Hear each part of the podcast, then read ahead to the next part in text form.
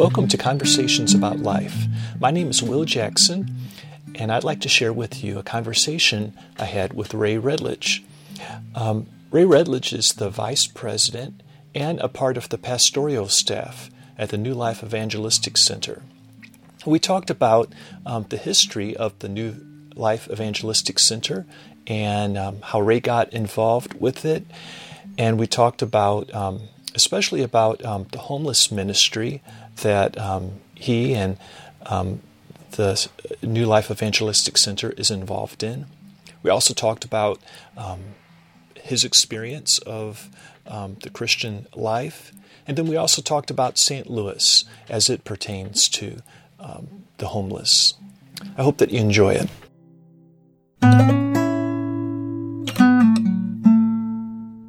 Well, thanks, Ray. I appreciate your time here, and we're in the New Life Evangelistic Center building down on Locust in downtown St. Louis. And I guess as just a way to start out, just to kind of get an idea of who you are as a person, Ray, would you just tell us a little bit about yourself, how you were brought up? And yes, thank you, Will. I appreciate the opportunity to be your guest here today. I was brought up in a Christian home. I grew up in Milwaukee, Wisconsin, and I looked at the time of about the age 13 that I really seriously committed my life to Christ. And from that time onward, I was, seeking to do God's will for my life. And at an early age, I started to sense a call of God for, full-time Christian work. And this was really confirmed upon me when I was really 19. And at that time, in prayer, the Holy Spirit began to speak to me and said to me, not audibly, but with the thought that remember the times that you went forward in the altar call and said that you would go anywhere for the Lord. Well, now I'm calling you to do it. And with that thought, then I came face to face with a serious call of God, and I couldn't shake that feeling, that thought. And I remember this was in the winter time, and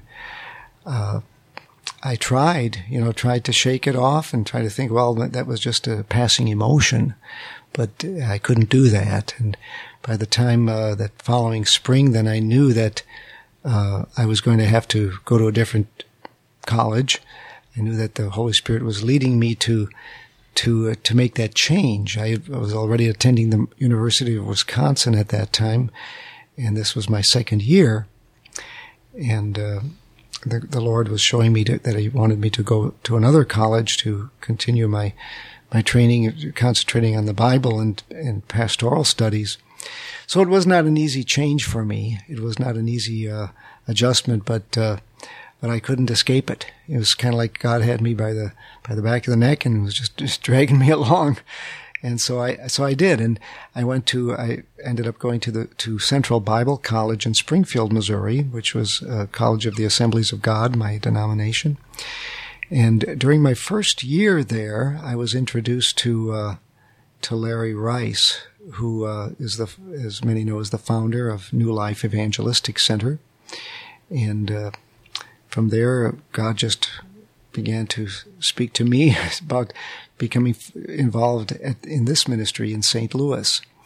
So that's a very brief synopsis of it. You're asking me about my upbringing. Well, I grew up, as I said, in a Christian home, a happy home. But it was when God was starting to call me, especially to come to St. Louis, there was resistance on the part of my mother and dad. You have to understand, look at the context at that time. This was the day of the Jesus movement, when there were a lot of communes popping up here and there, some Christian, some very unchristian, but the Jesus movement kind of adopted a lot of the hippie culture. And so they were very wary of this. And so when I told them about the New Life Evangelistic Center, this was just a tiny little ministry at that time. It was basically Reverend Larry Rice and his wife, Penny, who has, of course, later on went to be with the Lord. But the two of them were starting out in total faith, starting this ministry, living, first of all, in a mobile home, a rented house trailer.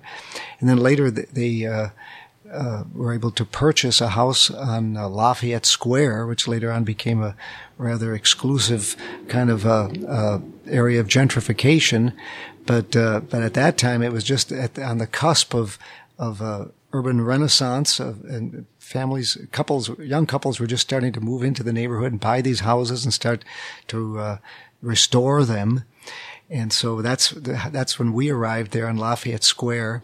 And so I came with my parents to St. Louis one summer, the summer after I had met Larry, and they brought me here. And what they saw was just some young people, looked like they might be hippies to them, you know, tearing out linoleum off the floors, steaming wallpaper off the walls, and doing that sort of thing. And it just wasn't their idea of a Christian ministry. You know, they were looking for something a little bit more established, something a little more stable. And they were very reluctant. But as time went on, it was confirmed to them and to me that this was of God, and that God had a purpose for me. So I finished my education at the Central Bible College, coming to St. Louis frequently in summer breaks and so forth, spring breaks, and come here to spend time in St. Louis. And then when I graduated, which was 1974, I just knew in my heart that this is where God wanted me to come. Wow, so you've been here since 1974. That's right. Mostly in St. Louis. I did spend a total of a little over 13 months in Nigeria, West Africa. Back in the late 70s, we started a ministry there. We were invited by some Christians there who happened to get our publication, the New Life Zohar Zoe Free Paper, and that somehow made its way to Nigeria. And they wrote to us and said, hey, we would like you to come and start a ministry here. So we didn't have any, you know, backing by any denominational board or anything like that. We just went out, raised the money for an airline ticket. Larry went there first and I came later. And so I would spend like 3 months at a time in Nigeria, and then 3 months here, because that's as long as I could get a visa for. It's been 3 months back in St. Louis, then 3 months in Nigeria. So I did this actually 5 times. And then from there on, we let them pretty much be on their own. We continued to send financial support. But I did get the chance to visit. Then I had a reunion back in 2013 after over 40 years, or I guess 30 years of not being there, of not, being absent from them. I had a chance to visit again, and that was a tremendous blessing. I took my son along that time too, and we were able to really see how the ministry had progressed. So, you heard about Larry Rice while you were in school. Like, was he there also, or how did you hear about him? No, it was through a fellow student, and they had met at some Christian seminar that they had both been to, and this fellow student's name was Tim, and he said, hey, would you like to go visit a young minister starting an evangelistic center in St. Louis? Would you like to go up next weekend? First, I told him, no, I was too busy. But then I guess the Holy Spirit was nudging me, and I said, okay, we'll go. So we left early on a Saturday morning in February of 1972. And then we left early in the morning, got back to Springfield, back to the dorm late that night. So it was just a one-day trip. And, looking at it from a materialistic standpoint, there was nothing to show for it. We had trouble finding the place. when we got there, Larry and his wife Penny graciously took us in and served us lunch there. And, just looking at it from a physical standpoint, as I said, this was a mobile home they were living in out in Wellston. At a trailer park, which is just weeded over now. I visited there a few years ago, and there's nothing there anymore. But that was New Life Evangelistic Center. They had some homemade tracts. Remember the mimeograph machines? That's what they used to make the tracts. And Larry told us, some of us, to go around to every trailer in the trailer court there, and just share the gospel and give them tracts, tell them about the ministry. And we did. We went to every trailer, but nobody would talk with us. So, and then we did. We went out to, I think it was Northwest Plaza, some shopping center in North County, and we did some street evangelism that night. But no spectacular results, nothing outstanding. But the one thing that did stand out in my mind was my conversation talking with Larry and hearing from him the vision that God had placed upon his heart, what God was going to do through this interdenominational ministry. He had a vision for so many diverse different types of outreach, providing shelter for the homeless. And this was long before homelessness was a national word as it is today. This was in the day, when they had rescue missions and so forth. But we didn't think of homeless shelters as we do today. But even at that time, they were taking people in already. Larry and Penny, they were taking people in. You might go out on the street sharing the gospel and find somebody that needed a place to stay. They would take them right into their mobile home, spend a night there, and feed them, some food and take them in. So they were doing homeless ministry. They didn't call it homeless ministry. They just were doing what they believed Christians ought to be doing. So that was the start of that. And he also talked about broadcasting. Now, this was long before we ever knew that there would be a Channel 24 television station or Channel 25 as we had in Central Missouri. But yet God had placed the germ of the seed of the idea in Larry's heart of Christian broadcasting. So in so many different ways, we've seen this ministry then develop. But I know the theme that Larry expressed to us that stood out in my mind was that New Life Evangelistic Center was going to serve as a bridge between the people on the streets and the people in the church pews. Huh. And that I've seen as a theme that has stood consistently throughout the years, that New Life has served as that bridge, enabling Christians to become involved who otherwise wouldn't know where to begin to reach out to their neighbors out on the streets. And it also has enabled people who are on the streets then to be able to be introduced to the larger Christian community in our greater mid-American area. So I believe that we have, if nothing else, we've been faithful to that mission of serving as a bridge, and I thank God for that. Hmm. So giving people in the church like a way to reach out to people on the street. Exactly. And vice versa. I guess through that, the people on the street are interacting with the people of the church. And but it wasn't just particularly focused on homelessness at the time. It was just that's the need that was there, so right. It kind of happened that way. Huh? Right. Well, we are an evangelistic center. That's part of our name, and that's always been a very close to Larry Rice's heart to share the gospel. The gospel, but we see that it cannot be just be done only verbally. We have to also let people know that they are loved, so we have to try to minister to the whole person. If it be food, if it be clothing, job training, whatever. It's not just simply sharing the gospel, although that is central to it. We want people to come to know Christ. We want people to be saved. We want their lives to be transformed. And I know Larry saw that in so many of the different secular organizations of that day, they were helping with the physical needs and maybe the mental and emotional needs, but they were leaving out the spiritual. And so he saw New Life Evangelistic Center as being able to come in there and minister to the spiritual needs of the people as well. You know, you spoke about when you were young as like making a commitment to the Lord. Mm-hmm. Was that like a time of conversion, or was that like more of just, I'm giving myself totally to the Lord? Or like, was there a time that you can recall where just the reality of sin and the need to do something about it, mm-hmm. Was that during that same time that you're referring to? Or? Well, that came first, the reality of sin and the need to be saved.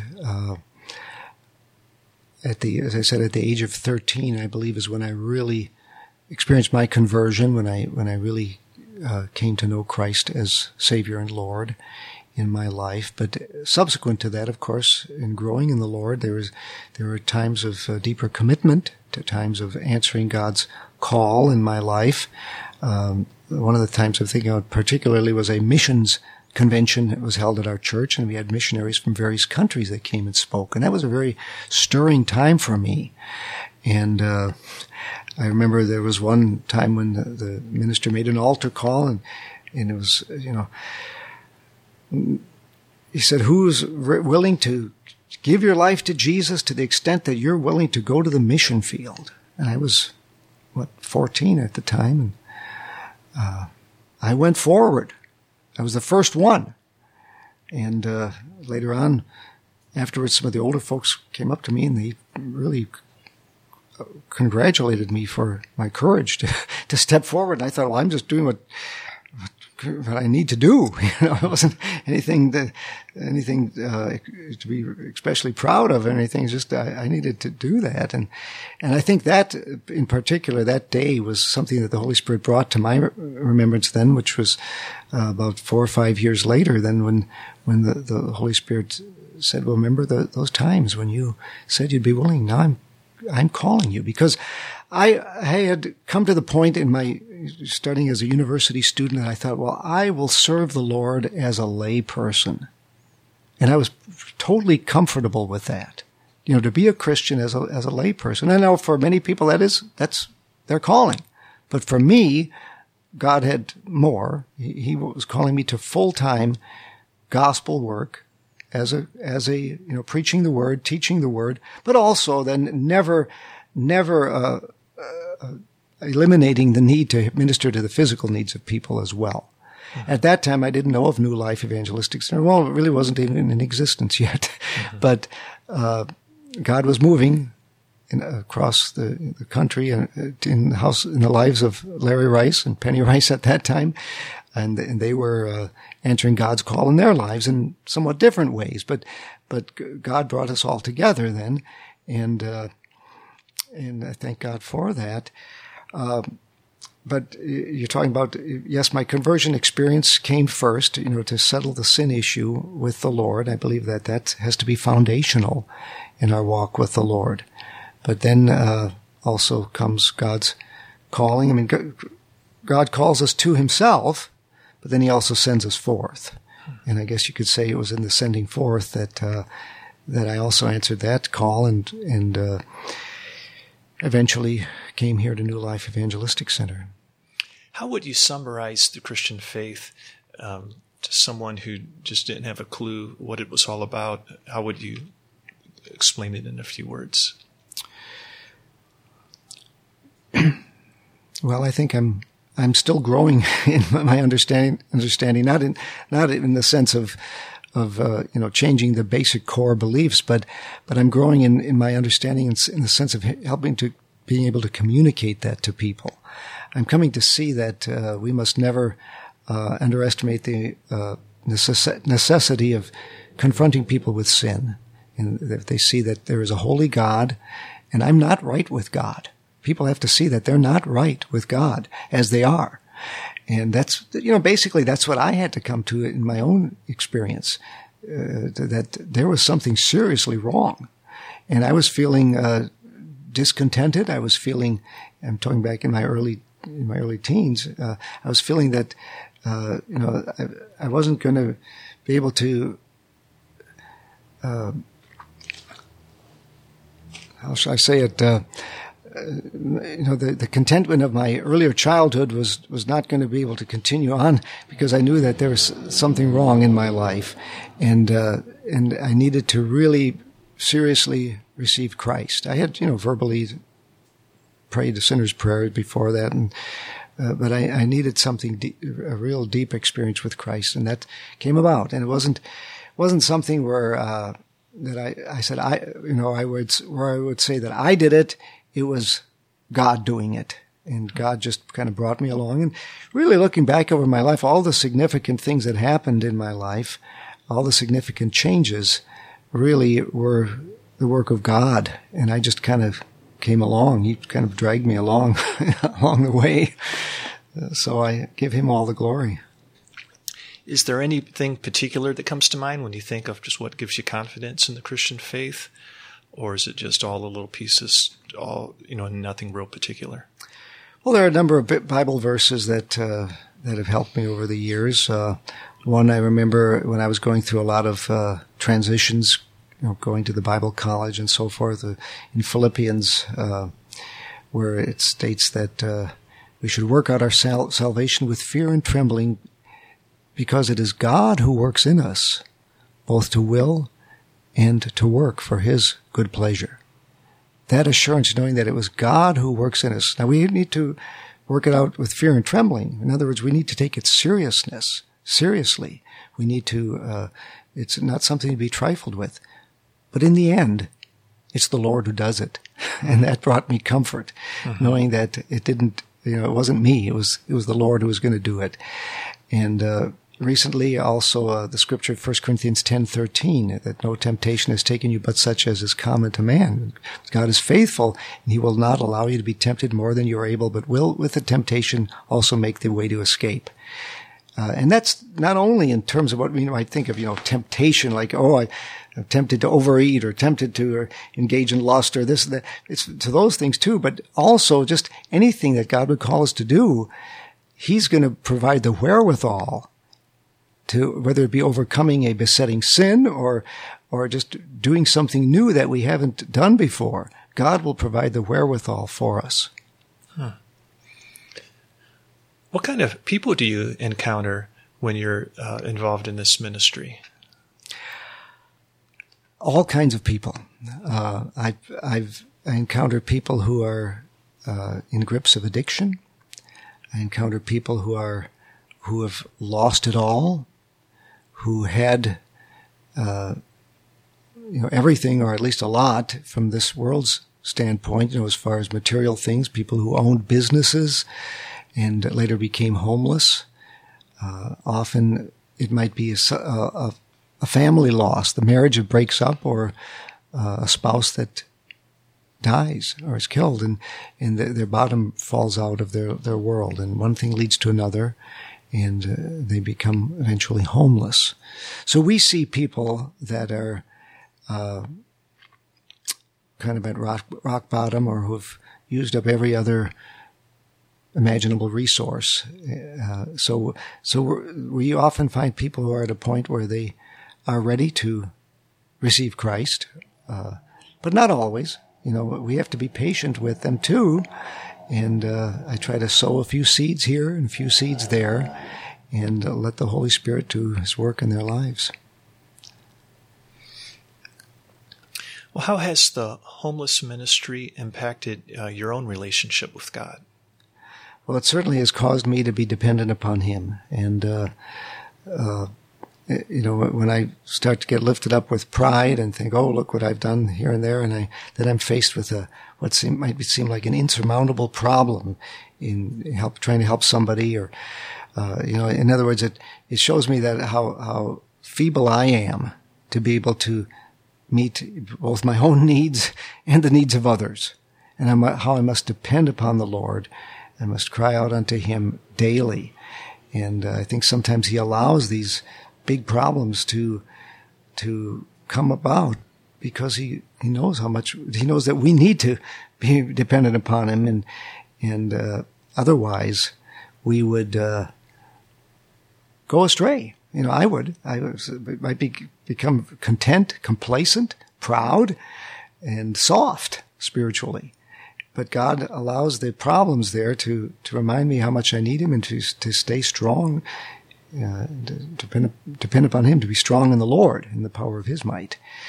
So I thank God for that, although the problems are never something pleasant at the time, that He allows us to be chastened, as it says in Hebrews.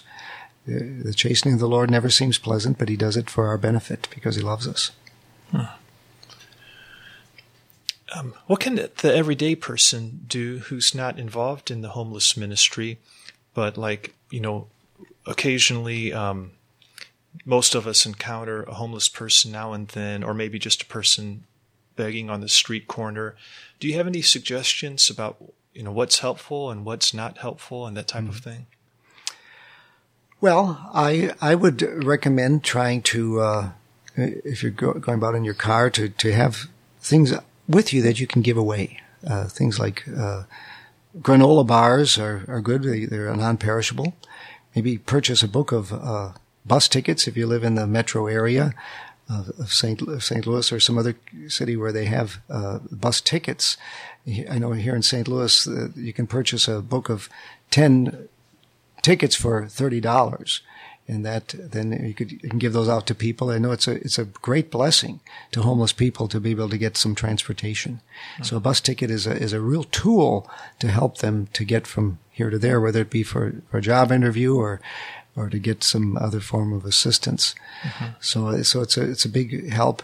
I take bottled water with me too. I try to have those in the car, and I do try to help people that I see. As they say, panhandling along the street, although I realize that those aren't necessarily the most needy. The most needy to me are the ones that are vulnerable, who wouldn't have the wherewithal to know how to do that, to do the panhandling. But I do try to help those that are panhandlers. In fact, several times I've actually pulled over and found a place to park and gone back to talk with the person there, mm-hmm. rather than just handing something through the window. Mm-hmm. I'd rather just talk with them for a moment and maybe give them a flyer about some of the services that New Life Evangelistic Center has to offer, and share with them and offer to pray with them. So I try to do that. I can't do that at every corner, but I do it from time to time, and try to be available, not to just to become calloused. I don't want to become calloused to the people that I see around me. Many times a person will want money. Is that a good idea to give a few dollars, or is it not? Or is it just kind of optional depending on? Well, generally as a rule, I would say I would try to avoid that, But again, if you give it as unto the Lord, trust God to use it in that person's life, it's better to try to offer them something other than money if you can. Like I said, bus tickets or some food, bottled water, mm-hmm. something like that I think is better. But, for a Christian, I would just say, be led by the Lord. If God moves upon you to give him a few dollars or $5 or something, I don't think we should feel guilty about it. It's just that we should always try to use wisdom. Hmm. Yeah. Well, turning a corner and talking more broadly than just the homeless ministry, what do you think makes for a satisfying, well-lived life? Well, I know that balance is important. And as a Christian, I try to keep a balance. In my own life, with family, I am married and have 2 grown children. So I see that as an important component of my life and my ministry to my family. So I do try to keep that in the forefront also. And with the balance then is also physical activity. I mean, if a person is doing a job that is pretty much sedentary, it'd be good to get out and get some exercise too, and all those things are important. And if we're going to be at our best for God, we need to be mentally and physically fit and be able to serve the Lord. And my perspective of seeing this as a mission field is all the more reminds me that I need to be at my peak performance in every dimension, mentally, physically, and spiritually. Huh. Do you have any spiritual disciplines or routines that are meaningful to you? Well, my wife and I do a devotional together every morning, and sometimes we will go through various devotional books. We completed My Utmost for his. I know what you're talking about. Utmost for his highest, I think. Yes, something like that. We completed that a few months ago. And we've done some books by Joni Eareckson Tada. My wife Judy works for Johnny and Friends. Okay. Wow. And she's the church relations manager for Missouri. And so we get some of Joni Eareckson Tada's publications, and she's written, I think, several day-by-day devotionals. We've gone through those. And then sometimes we'll just maybe go through a book of the Bible.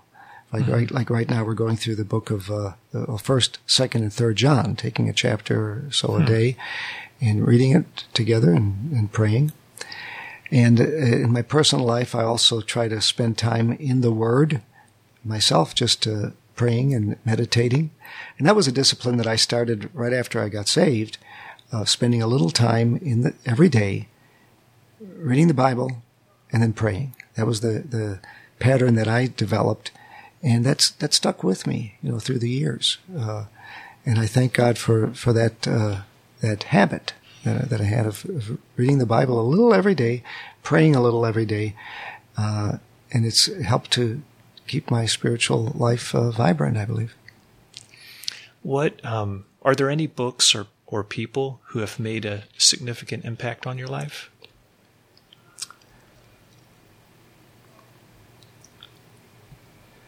Well, in witnessing, there was a book, How to Give Away Your Faith by Paul Little.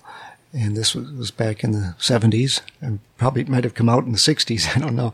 But that was a book that helped me in, as far as learning how to share the gospel. And it was based largely upon the conversation between Jesus and the Samaritan woman at the well in John chapter 4, kind of gave an exposition of that passage and showing how we can put it into practice in our daily lives. So that's one book that comes to my mind. I do read, but I have to say I'm not the kind of person that'll just read a book from cover to cover a lot.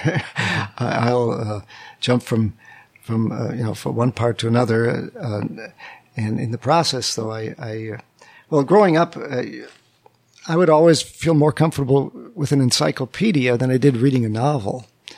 I was never much into reading, especially fiction. I enjoyed writing fiction, but I didn't really like to read it that much. So I wish I would be. I could say yes, I read a book a week or something like that. But unfortunately, I can't say that. But I do value the input of others.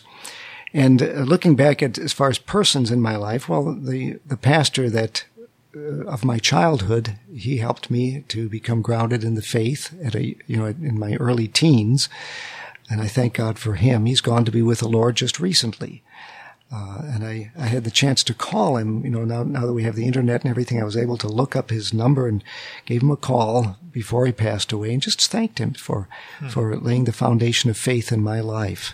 That was Pastor Elmer Kirschman. And I look back at some of the teachers at the Bible College, the Central Bible College that I attended after God made it clear to me that he wanted me to become a minister. And the thing that I valued there at the Bible College was the diversity of different teachers that we had. Some really emphasized theology, getting your theology right, and that. And some were more on the pastoral, the pastoral aspect of it. Some were more counselors, some were more lecturers. So there was a real variety of input that I got into my life, and I can look back at several of the teachers that we had when I was in Bible college who really sowed into my life, and I thank God for it now, and I believe that my ministry is richer because of that. I know I'm kind of jumping around a little bit here, but yesterday I was driving in the city and I saw a sign that had like a couple ordinances about like aggressive begging or something like that. Mm-hmm. And then it said something about, you know, trying to end homelessness in St. Louis. And if you want to help, call 211. I think that was the number. Do you mm-hmm. know like what's going on, or is that what is the city trying to do something, or and what is it? Or well, I could talk for quite a while about the city's efforts to end homelessness and so forth. It's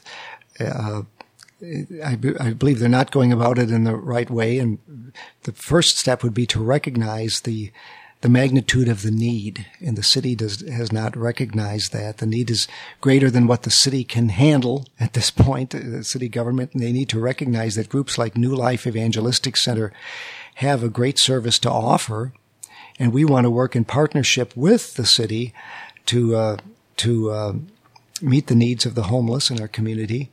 And what the signs that you've seen are against. Well, first of all, I'm not in favor of aggressive begging either. You know, I don't think that somebody should be intimidated to give.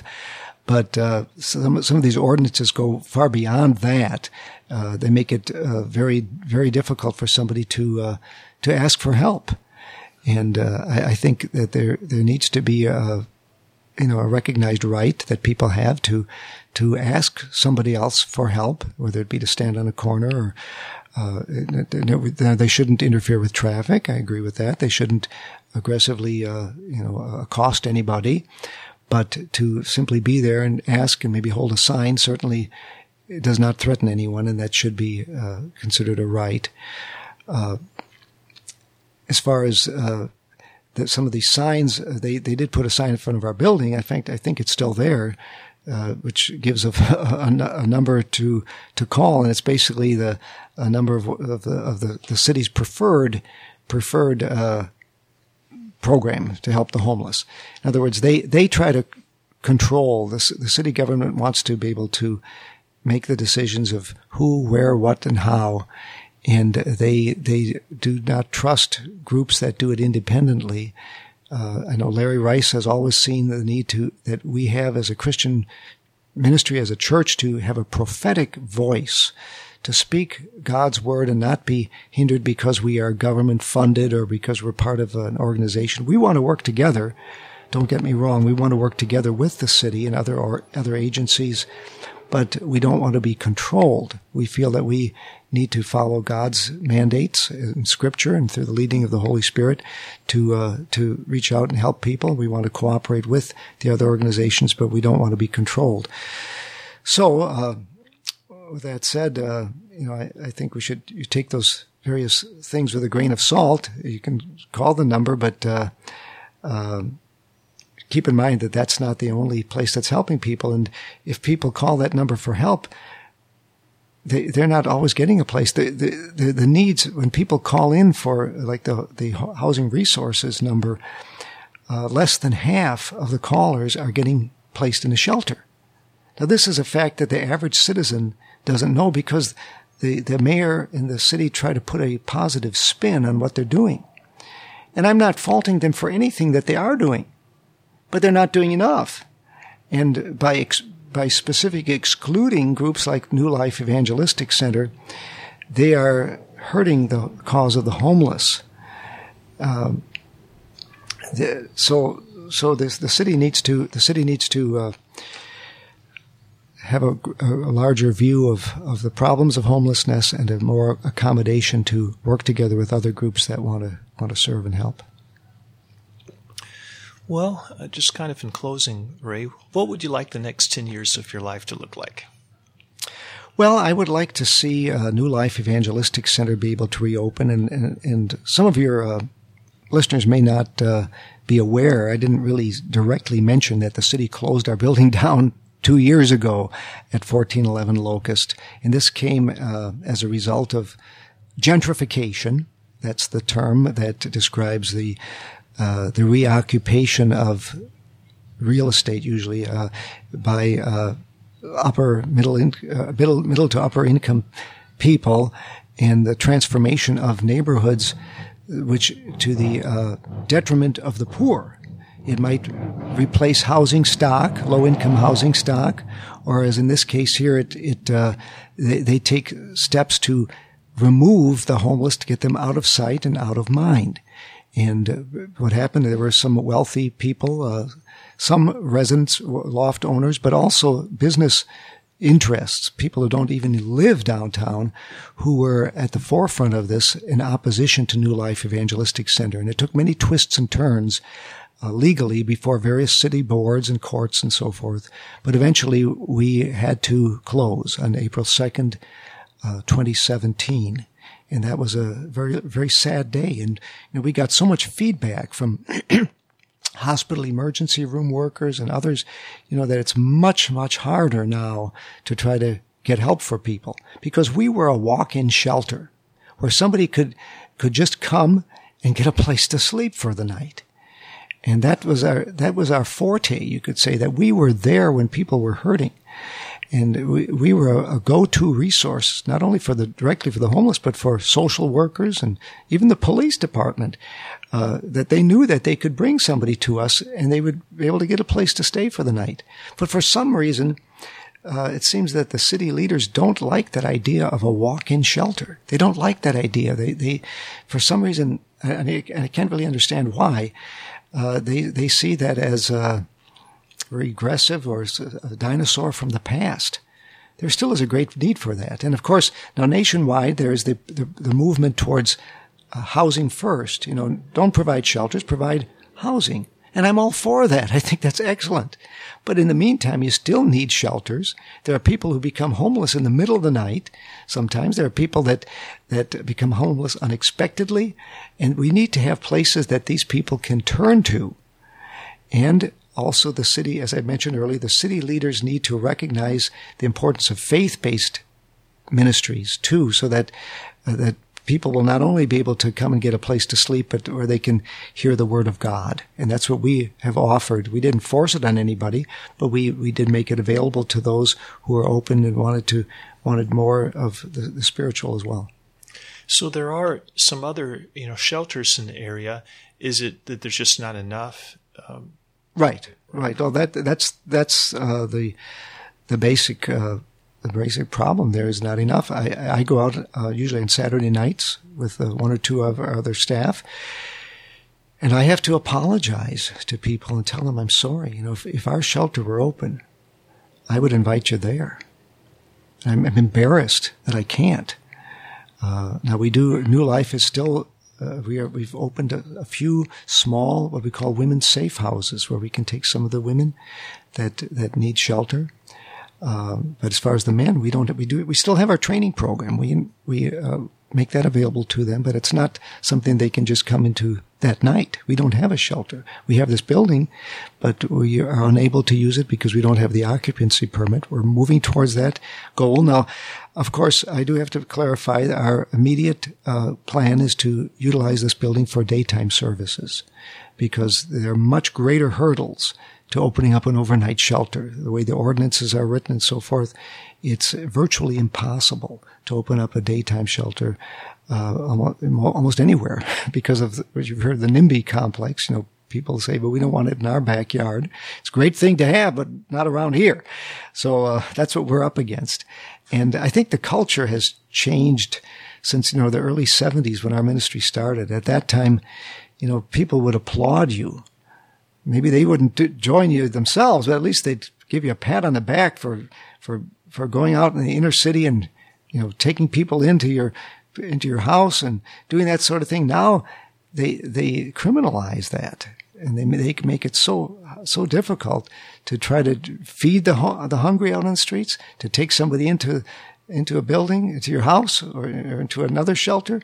They make it so difficult that they're actually criminalizing doing what Jesus told us to do in Matthew chapter 25.